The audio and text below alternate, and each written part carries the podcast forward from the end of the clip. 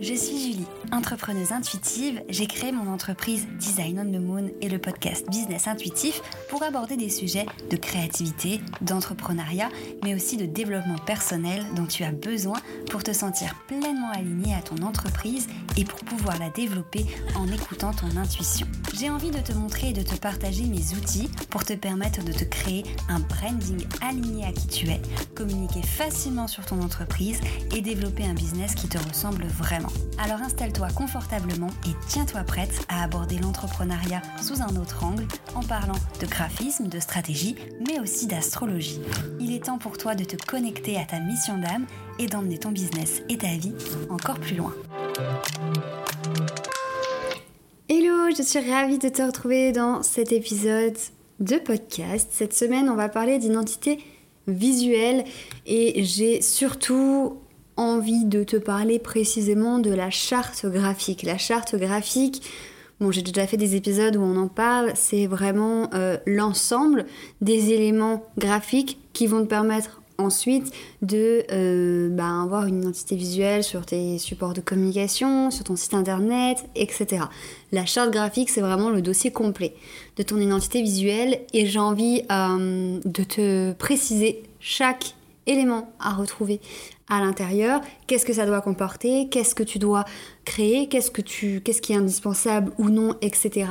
Et puis ensuite, bien entendu, te donner mes outils, mes conseils pour créer euh, cette charte graphique là. Voilà. Donc premier élément de la charte graphique et c'est important de venir faire ce point parce que euh, souvent enfin j'ai encore beaucoup de demandes de prise de contact où on me demande de venir créer un logo euh, juste un logo. Un logo ne sert à rien du tout s'il n'y a pas les autres éléments de la charte graphique. Même le logo n'est absolument pas la priorité sur laquelle tu dois t'appuyer pour ton identité visuelle. Une identité visuelle professionnelle définie qui fait son travail, euh, c'est davantage une identité visuelle dans laquelle on va travailler les couleurs, le style graphique et les photos, plutôt qu'une identité visuelle dans laquelle on va juste travailler un logo. Donc ça, c'est vraiment important. Après, voilà, tous les éléments que je vais te citer là sont importants, mais en soi, si je devais te donner, euh, on va dire, euh, un ordre de priorité, si tu souhaites créer ça par toi-même étape par étape, je te conseillerais d'abord de travailler essentiellement sur les couleurs, les photos, etc.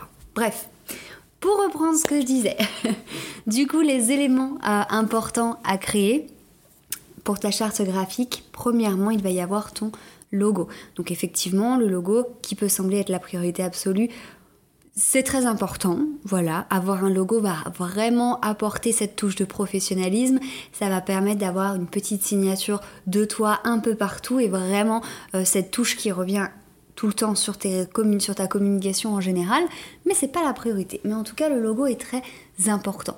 Tu dois aussi penser du coup aux déclinaisons du logo. Les déclinaisons du logo, ça va être en fait bah, des déclinaisons de ton logo, comme leur nom l'indique. Ça peut être des déclinaisons de taille, de format, euh, c'est-à-dire plutôt un logo euh, carré, plutôt un logo euh, arrondi, plutôt un logo dans la longueur pour en fonction des formats, des endroits où tu vas le positionner. Et ça peut être aussi du coup des déclinaisons de logo de forme, voilà, ou de titre ou de visuel. J'ai des clientes qui ont un logo euh, avec un certain nom et une baseline. Donc la baseline, ça va être la petite phrase en dessous, par exemple euh, coach en développement personnel. Voilà, comme exemple. Et euh, elle me demande parfois d'avoir différentes versions avec d'autres baselines en fonction du domaine, en fonction de, voilà, de leur activité. Ça peut être du coup des déclinaisons de sigles, par exemple d'avoir une version du logo avec un soleil et une version de son logo avec une lune. Et ça peut être du coup les déclinaisons de taille, de format. Donc il y a pas mal de choses, ça peut être aussi des déclinaisons, euh, par exemple souvent moi j'aime bien réaliser les macarons, on va avoir plutôt un jeu de typographie au niveau des initiales pour avoir un petit rendu un peu plus signature. Bref, tu l'auras compris, le logo c'est bien, les déclinaisons du logo qui vont avec, c'est mieux et c'est hyper important. Voilà, tu vas pas utiliser forcément un logo euh, ou très très long euh, pour une photo de profil Instagram ou au contraire tu vas peut-être préférer, euh, tu vas avoir un logo rond mais peut-être que du coup sur ton site internet ce sera pas assez lisible. Bref, voilà, en gros c'est important d'avoir ces différents logos, ces différentes déclinaisons. Ensuite, autre élément important et indispensable à la charte graphique, c'est le, les typographies.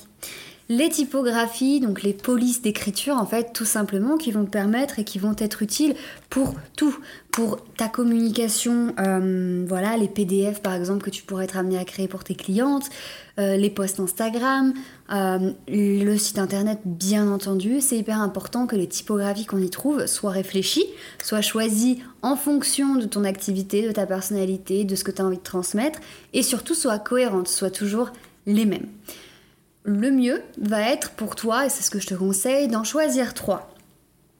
Une première, euh, très simple, la plus basique. Vraiment une très basique, très classique que tu pourras trouver facilement sur Canva, sur Google Font, partout, qui est une typographie en fait de corps de texte.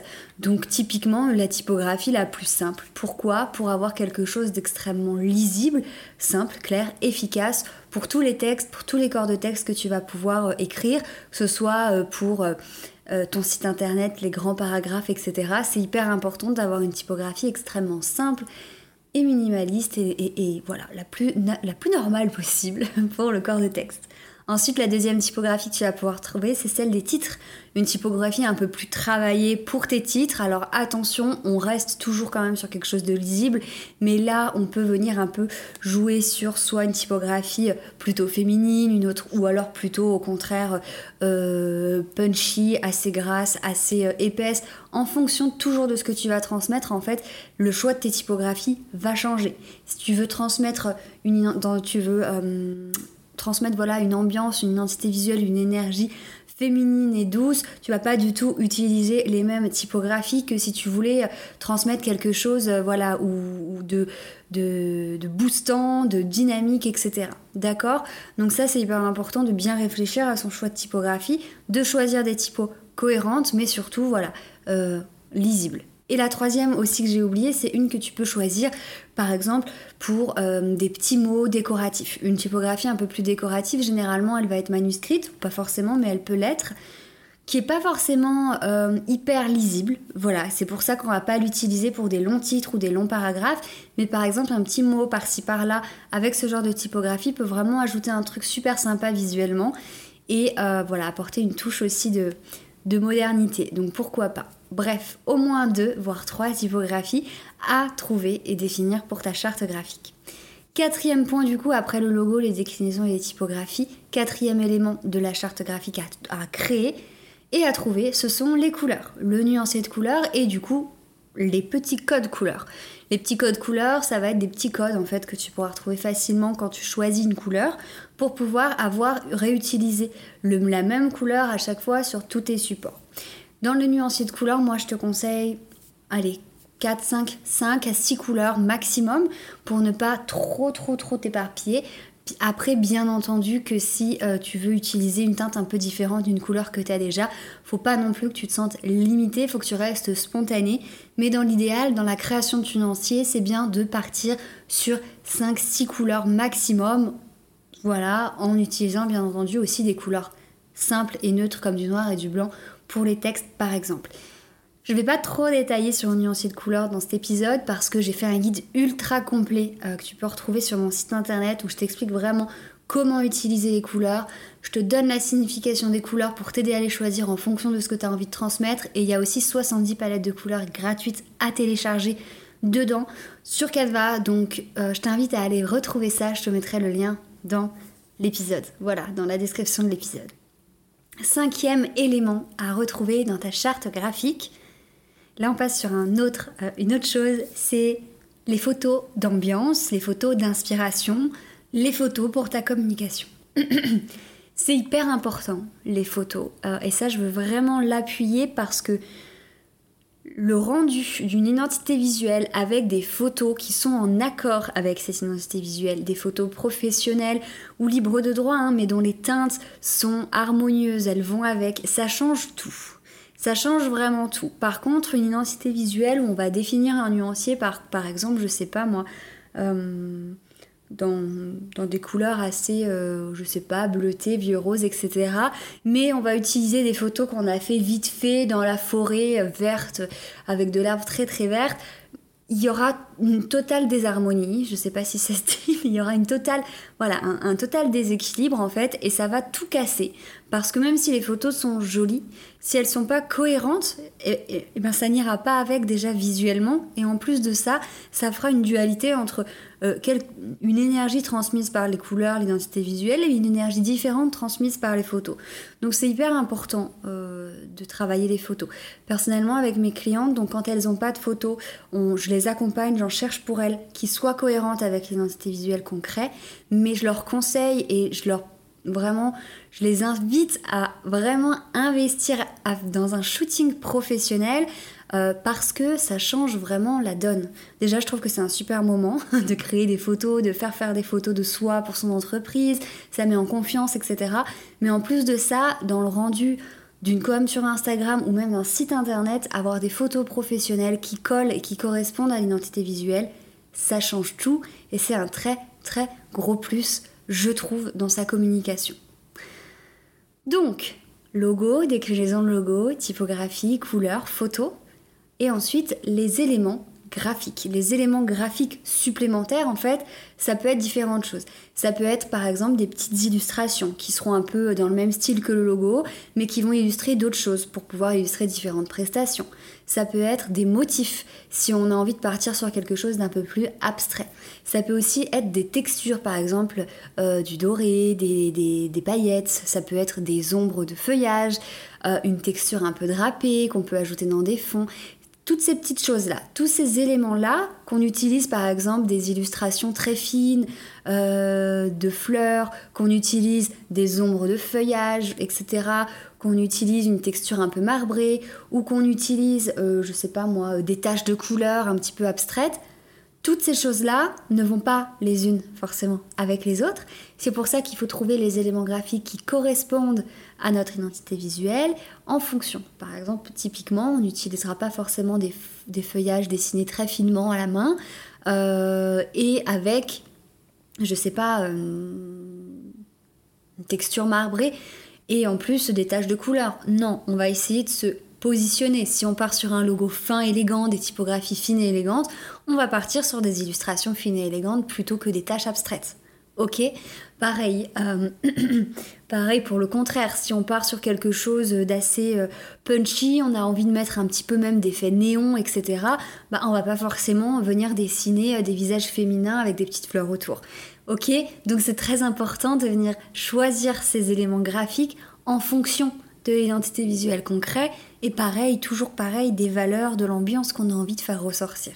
C'est vraiment ça le plus important. Donc, dans ta charte graphique, il faut que tu prévois de créer ou de faire créer ton logo et ses déclinaisons, tes typographies et ton nuancier de couleurs, tes photos d'ambiance ou d'inspiration et tes éléments graphiques. C'est vraiment la base. Et tous ces petits éléments-là, éléments-là, c'est ce qui va te permettre ensuite d'avoir une communication cohérente partout, dans ta signature email, dans tes posts Insta, dans tes stories, dans ton site internet, dans tes vidéos YouTube, blablabla, bla bla, partout. Ok? Ensuite, comment faire maintenant pour créer sa charte graphique? Et eh bien comme pour tout, moi je vais te donner, je vais te dire simplement, tu as plusieurs choix. Tu peux la réaliser toi-même, te former pour la réaliser avec un peu d'aide ou la déléguer à une graphiste. Voilà. Alors moi jusqu'à présent, je faisais que de la prestation sur mesure pour l'identité visuelle, donc je proposais pas forcément euh, de formation. J'en ai eu proposé une, mais le, le, contenu me plaisait plus, je l'ai arrêté. Mais je ne faisais voilà que ça. Et il faut être honnête, c'est un investissement. Mais pour moi, euh, je me suis retrouvée un peu embêtée parce que du coup, si vous me suivez, vous me connaissez un petit peu, je propose à la vente des templates de sites internet avec une formation pour les personnes, les entrepreneuses qui se lancent, qui veulent du coup créer leur site en investissant moins que si elles le déléguaient, puisque je pars du principe, en tout cas moi c'était mon cas quand j'ai commencé, quand on démarre, on n'a pas forcément l'investissement pour faire appel à des prestataires externes.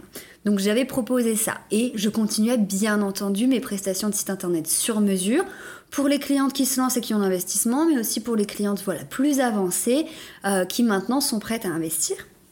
Et je me retrouvais un petit peu embêtée parce que je n'avais pas l'équivalence des templates de Stitch Show It pour l'identité visuelle. Et au début, je me suis dit, bah c'est pas grave, elles le feront elles-mêmes, etc. Sauf que j'ai beaucoup de clientes qui prennent les templates, qui n'ont pas réfléchi à leur identité visuelle avant, euh, qui espèrent arriver à la faire en faisant leur site, sauf que non, c'est totalement différent.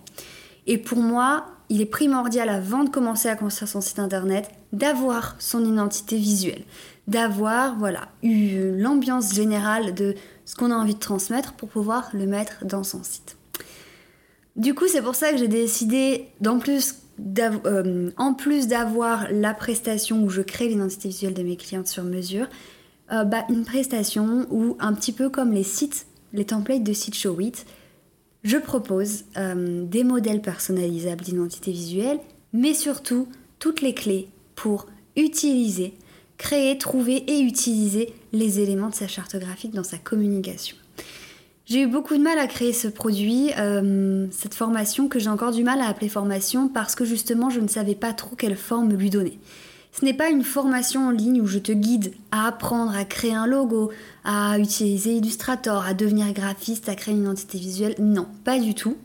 Donc ce n'est pas une formation, c'est pas un programme en ligne non plus, puisqu'il n'y a pas que euh, des vidéos à regarder, c'est un mélange.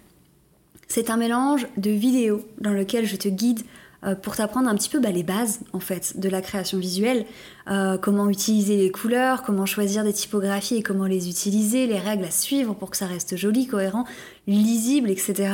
Donc toutes les petites choses que moi je mets en pratique quand je viens créer des visuels pour mes clientes. Et également du coup pour t'aider euh, des modèles d'identité visuelle que tu peux venir personnaliser à ton image pour que tu aies, comme pour les sites internet en fait, une base. Une base d'une charte graphique déjà construite que tu n'es plus qu'à y insuffler, y insuffler, je sais pas trop comment on dit, ta personnalité. Ça a été difficile comme formation, comme programme à créer parce que pendant longtemps j'étais complètement contre les modèles d'identité visuelle bateaux qu'on peut retrouver sur internet parce que pour moi, c'est le meilleur moyen de ne pas être soi-même et euh, de ne pas être satisfaite de son univers.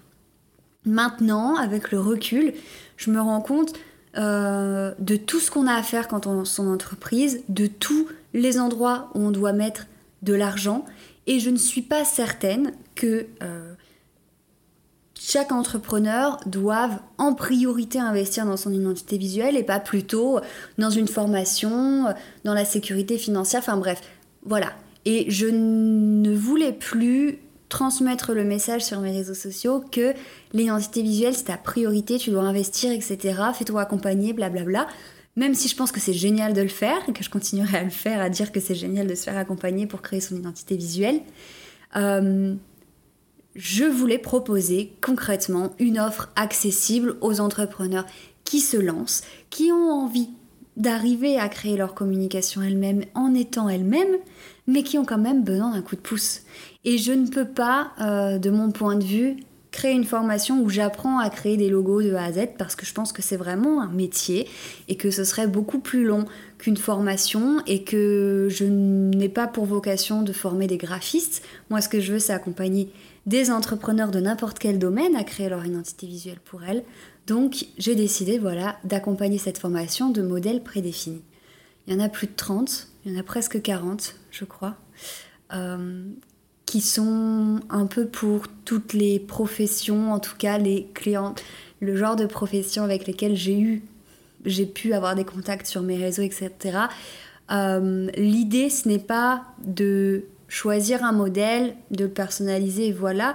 L'idée, c'est déjà de suivre la formation pour comprendre les règles du graphisme, pour choisir son nuancier de couleurs, créer son mood board, trouver ses photos d'inspiration, euh, trouver ses typographies, apprendre à les utiliser, etc. Trouver son style graphique et ensuite de venir choisir, bah, par exemple, un style, un modèle et de venir le personnaliser, l'adapter avec mes conseils et mon aide à son univers, à soi.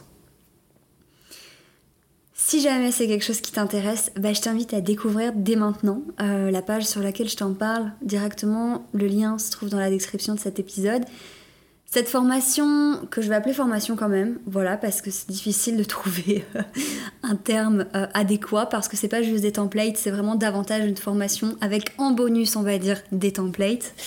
S'appelle Powerful Branding. L'idée, c'est de t'aider à construire un branding, donc une marque, une identité, un visuel qui te correspond.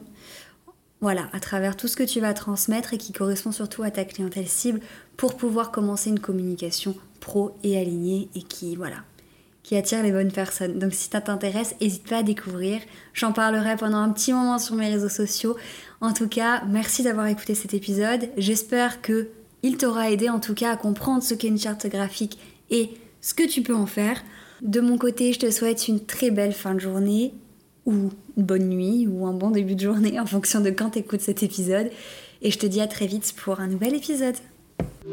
Merci d'avoir écouté cet épisode. S'il t'a plu, n'hésite pas à me partager ton petit avis sur Apple Podcast. Si tu as envie de découvrir cet épisode sous forme d'article de blog, tu peux aussi te rendre sur mon site design-onthemoon.com. C'est aussi là-bas que je te partage tous mes outils gratuits pour développer ton entreprise. Tu peux aussi me retrouver sur Instagram at design où je partage au quotidien mes aventures entrepreneuriales. Je te remercie encore et je te dis à la semaine prochaine.